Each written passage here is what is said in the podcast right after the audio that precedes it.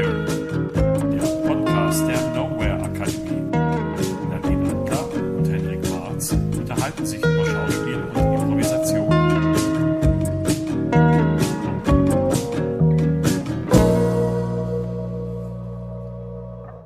Herzlich willkommen, Nadine Andler, Herzlich willkommen, Hendrik Marx. bei dem Talk der Nowhere Academy, unserem Talk sozusagen, der jetzt schon zum fünften Mal, wenn ich ganz spezifisch überlegt habe und ganz konkret, glaube ich, zum fünften Mal stattfindet. Ich glaube auch. Und diesmal genau mit diesem Thema.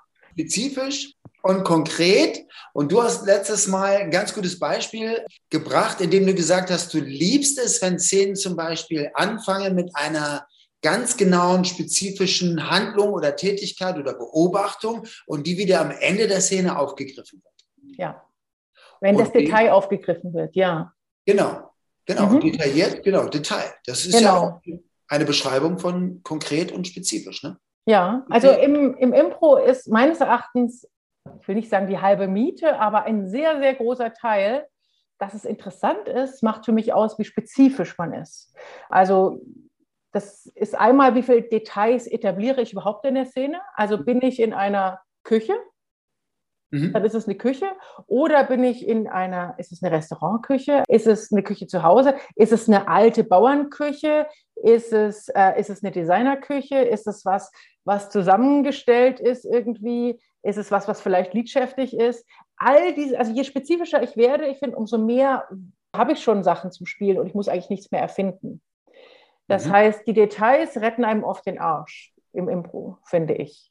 Und wenn wir Szenen anfangen, und eben nicht sofort in den Konflikt gehen wollen, weil der Anfangskonflikt ist oft sowas, findest du das T-Shirt schön? Nein, ich finde es nicht schön. Doch, es ist schön. Nein, es ist nicht schön. Also Konflikte, die nicht tragen, um da wegzubleiben erstmal, aber trotzdem die Zeit interessant zu machen, wo wir unsere Charaktere etablieren, ist für mich eins der Schlüsselelemente, Details zu etablieren und so spezifisch wie möglich zu sein.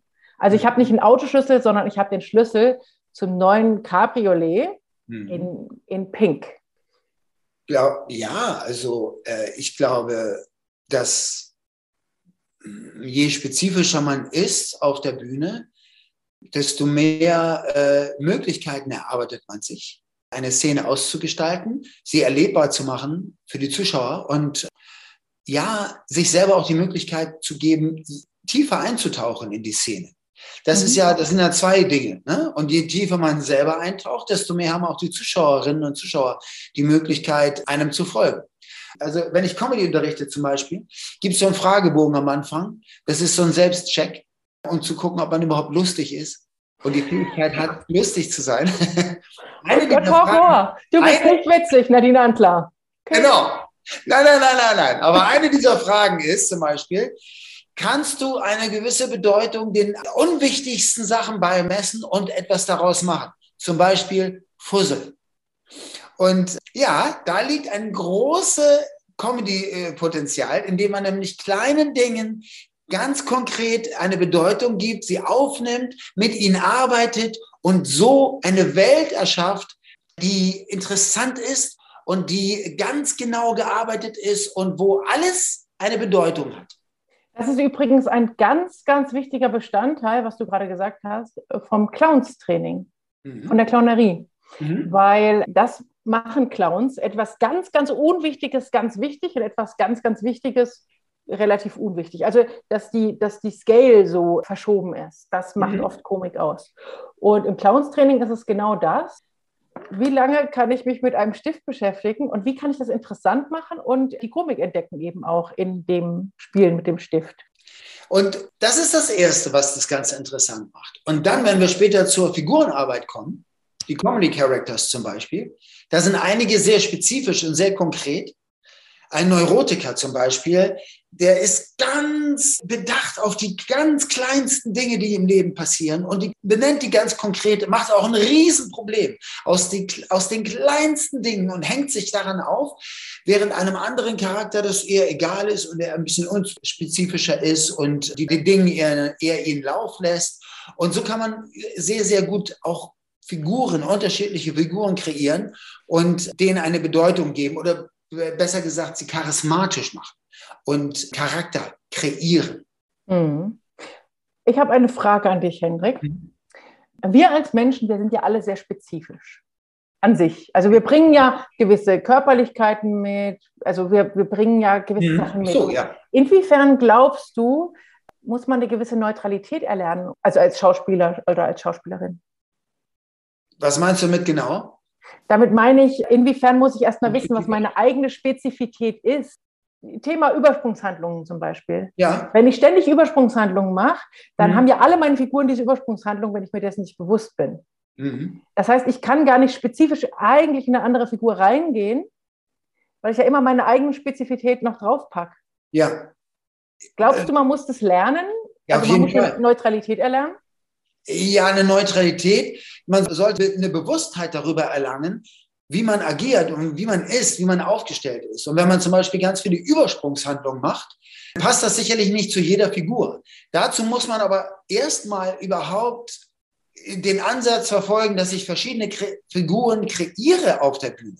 Ich habe schon einige Leute gesehen, ähm, die eigentlich gar nicht den für mich nicht den Anspruch haben, überhaupt verschiedene Figuren auf der Bühne zu kreieren, sondern eigentlich immer sie selbst sind. Und sie sind dann immer mit Übersprungshandlungen ausgestattet oder eher ein bisschen ruhiger die ganze Zeit und eine Bewusstheit darüber erlangen, wie agiere ich eigentlich, was sind meine Manierismen zum Beispiel und die in einigen Szenen bewusst einzusetzen für einige Figuren oder in einigen bewusst wegzulassen und entgegengesetzt zu handeln, ja, das ist Schauspielerei. Das ist Charakter, Gestaltung, würde ich sagen. Mhm. Mhm. Ich weiß nicht, ob du das damit meintest, aber. Ja, ja, ja, ist einfach nur für mich ein Interesse, weil genau, ich ja keine klassische Schauspielausbildung durchlaufen habe. Und ja. im Meistertraining, auch mit dir jetzt zum Beispiel in den Workshops, das ja immer mal wieder Thema ist, wenn, wenn eben Leute ganz, ganz viel schon oben drauf packen und ganz viel mitbringen, wie viel, wie viel kann man denen das auch wegnehmen oder reicht es bewusst zu machen oder ich denke schon. Und ähm, wenn wir jetzt aber Meistertraining machen, ist es ja so, dass wir gar nicht so stark an, an Figuren arbeiten, sondern jeder sich schon mit seinen Impulsen in, in der Übung präsentiert quasi oder diesen Impulsen nachgeht. Genau. Man hat ja nur sich eigentlich. Ja. Aber im Hintergrund ist natürlich auch, dass man die Figuren später eben mit seiner eigenen Persönlichkeit füllt, aber dann letztendlich auch da etwas drauf gibt und letztendlich die nochmal mit verschiedenen Handlungen ausstattet, Charaktereigenschaften und Intentionen, die diese Figuren haben. Und die können natürlich unterschiedlich sein, ganz eindeutig. Ja, jetzt gehen wir schon sehr ins Thema Figurenarbeit, was ich glaube, was ja. nochmal ein eigenes Thema ist ja. auch. Ja. Äh, nochmal zurückgehen zum rein spezifisch sein. Mhm. Für mich ist ein wichtiges Element auch spezifisch zu sein, nicht nur in der Ausstattung der Szene, nicht mhm. nur in den Definitionen von Beziehungen und sowas, aber auch zum Beispiel in den Handlungen. Mhm. Und gerade wenn ich keine tatsächliche Tätigkeit habe, also wenn ich nicht ein echtes Handy in der Hand habe, ja. sondern ich spiele, dass ich ein Handy in der Hand habe, ist es für mich spezifisch zu sein der Schlüssel dazu, dass es interessant bleibt. Ja, und auf jeden Fall. Also, und das heißt ja im Wesentlichen auch wieder Entscheidungen zu treffen. Also schreibe ich eine SMS oder spiele ich ein Spiel auf dem Handy oder checke ich nur meine, äh, lösche ich Sachen von meiner Mailbox oder das sind ja alles völlig unterschiedliche Sachen, aber je spezifischer ich das weiß, umso spezifischer kann ich es auch spielen, oder?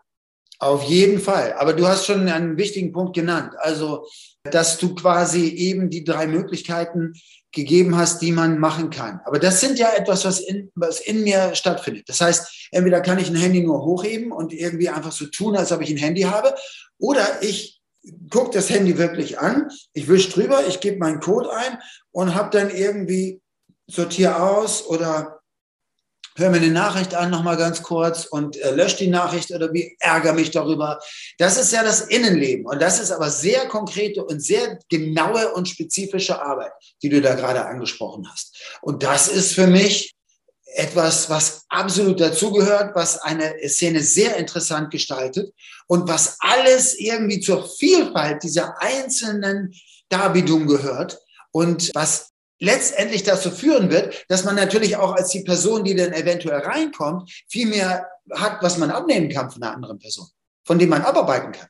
Was ist denn deine Erfahrung, was hilft, spezifischer zu spielen? Also ich glaube, beim Meißner ist es ja zum Beispiel auch, wenn ich mit was reinkomme schon, was ich vom anderen will, mir das spezifisch, also jetzt Emotional Preparation, wenn ich mir das, je ja. spezifischer ich mir das vorstelle, umso stärker ja. wird es ja auch in mir arbeiten wahrscheinlich, ja. oder? Auf jeden Fall. Was glaubst du, was, was ist hilfreich aus deiner Erfahrung für Menschen, die sagen, es fällt mir aber schwer, spezifisch zu sein? Äh, man müsste dann gucken, warum es ihnen schwerfällt, spezifisch zu sein. Weil ich glaube, dass wir Menschen im Grunde alle sehr spezifisch sind. Wenn wir Dinge nicht spezifisch oder unspezifisch behandeln, ist es Vermeidung. Wahrscheinlich. Und ich mache mal die Hypothese auf, dass es so ist. Und dann könnte man sagen, ja, aber wenn du das jetzt nicht vermeiden würdest, dich damit zu beschäftigen, dann würdest du wahrscheinlich es auch wahrnehmen und dich damit beschäftigen und es spezifisch ausgestalten können. Und ein Training dafür ist eben genau das, dass man sich im täglichen Leben oder im Training eben einige Dinge nimmt und sucht und alles irgendwie in ne, diesem Computer einfach mal reinigt, während man irgendwie in einem Talk ist oder mit jemandem spricht. Ja, genau. Der nämlich ein bisschen ein paar Staubkörner angesammelt hat, aber sofort irgendwie eine Handlung vollzieht und, und die Szene ausstaffiert und die eigene Performance ausstaffiert. Weil was ist spezifisch? Spezifisch ist, dass man das Leben integriert in die eigene Performance. Das Leben, das passiert und all die Dinge, die man sowieso macht. Das war ja eben quasi eine Übersprungshandlung, äh, so ein bisschen. Und äh, das eben integriert in die Arbeit und sie dadurch auch wieder authentisch macht, erlebbar macht für die Zuschauer und ja, sie daran teilhaben lässt, indem man es natürlich und authentisch gestaltet. Aus Impro-Sicht würde ich sagen, es ist vor allem, also dass Details eine große Rolle spielen. Ja. Ähm, gerade wenn es ums Definieren geht, weil wir haben ja erstmal das Nichts und wir müssen das Nichts zu etwas machen.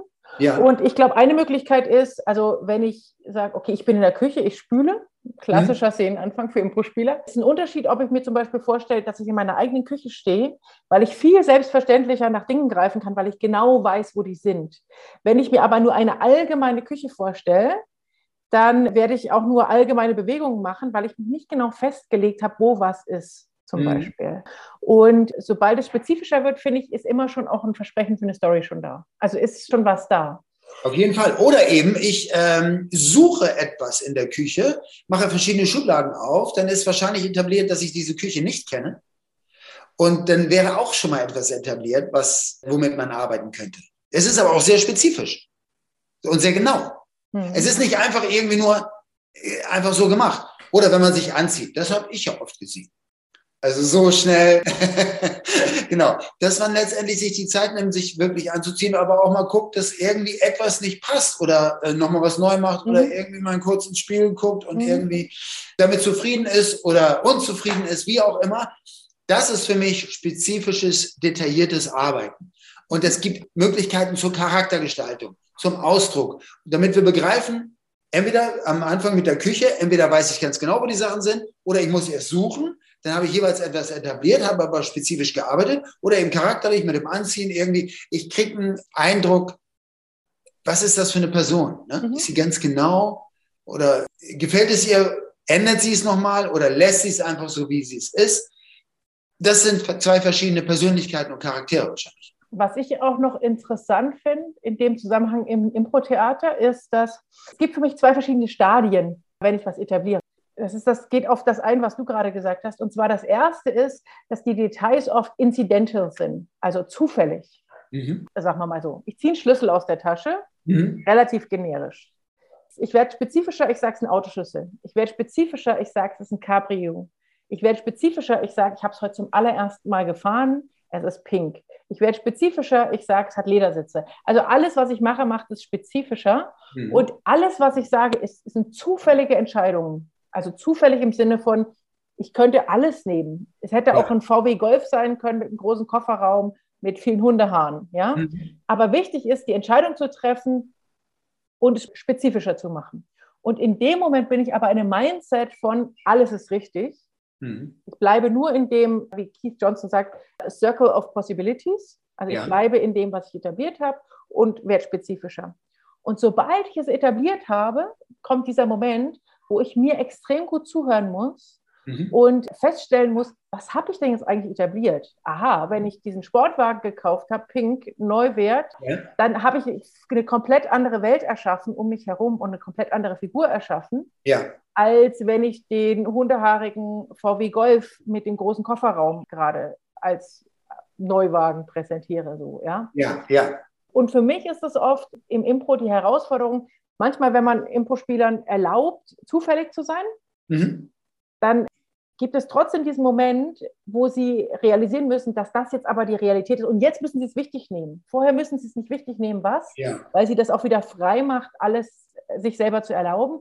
Aber danach ist es wichtig, weil es jetzt ja unsere Welt ist und weil wir auch unserem Publikum versprochen haben, dass das eine Bedeutung hat, sonst hätten wir es ja nicht etabliert. Genau. Und die darf man auch nicht mehr brechen, ne, dieses Versprechen. Das, das darf man nicht mehr brechen. Und dabei, dabei muss man bleiben. Und ja, ich finde es schon, dass man letztendlich die Herausforderung darin besteht, all diese Details, wenn man sie etabliert hat, auch noch einfließen zu lassen in den weiteren Fortgang der Szene.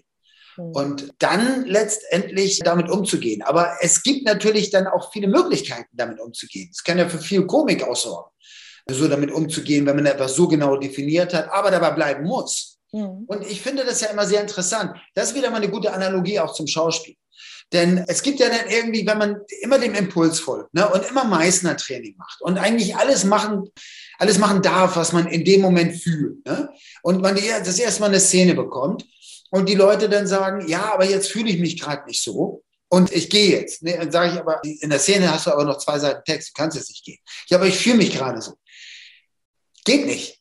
Und die Reibung oder das Schöne äh, daran besteht letztendlich, dann mit diesem Gefühl, ich will eigentlich gehen, ich will hier nicht mehr sein oder ich habe jetzt einen anderen Impuls, den kann ich auch wirken lassen, aber ich muss trotzdem diese Szene erfüllen und noch diese zwei Seiten Text machen und dann gucken, was das mit einem macht und dann erst gehen zu können.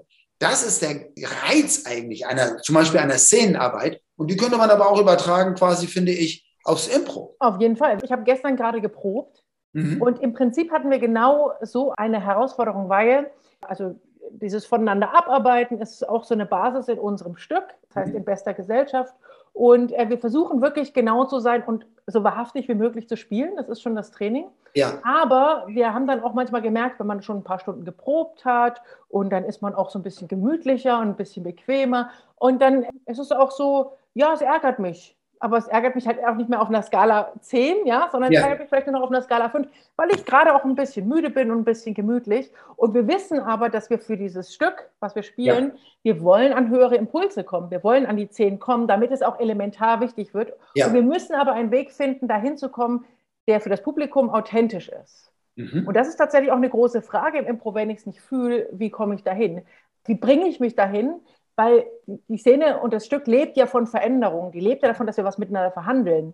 Mhm. Also wie bringen wir uns organisch dahin, möglichst authentisch, dass wir das auf einem hohen emotionalen Niveau auch verhandeln können?